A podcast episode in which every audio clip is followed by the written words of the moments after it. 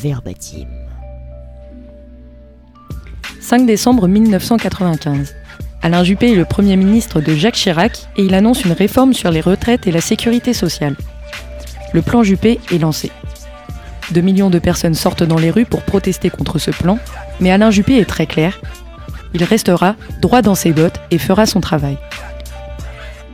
Les régimes spéciaux de retraite dont on parle beaucoup ces temps-ci, c'est-à-dire les retraites des fonctionnaires, des agents de la RATP ou de la SNCF. Là encore, euh, il y a un problème. Pas tout de suite, pas demain, pas après-demain, mais dans 10 ou 15 ans. Et gouverner, c'est prévoir ce qui va se passer dans 10 ou 15 ans. 24 ans plus tard, c'est son ancien bras droit, Édouard Philippe, qui est Premier ministre. Comme son aîné, l'ancien maire du Havre veut supprimer les régimes spéciaux de retraite, et comme en 1995, les Français sont dans la rue.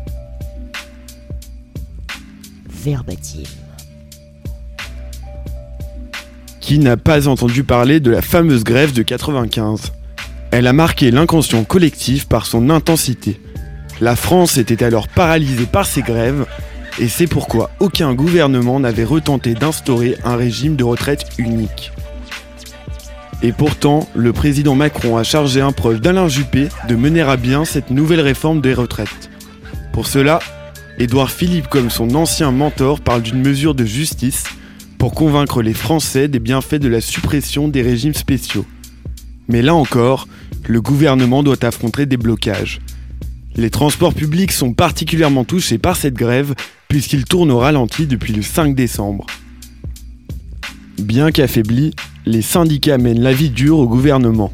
Le nombre de personnes syndiquées en France stagne autour des 11%, mais depuis 1995, la CGT a perdu son leadership au profit de la CFDT, un syndicat réformiste. Édouard Philippe aurait donc dû avoir plus de facilité qu'Alain Juppé pour faire passer cette réforme, mais l'âge pivot de la retraite à 64 ans a fait basculer la CFDT dans le camp des contestataires. C'est donc avec les mêmes armes que son mentor que le Premier ministre tente de convaincre les Français. Comme Alain Juppé, il est calme, méthodique et pédagogue lorsqu'il s'agit d'expliquer sa réforme.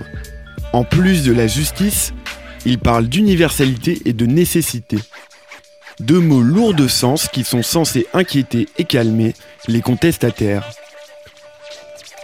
Mais avec les mêmes méthodes, les mêmes mots et des idées similaires, Édouard Philippe se montre comme étant le digne héritier d'Alain Juppé.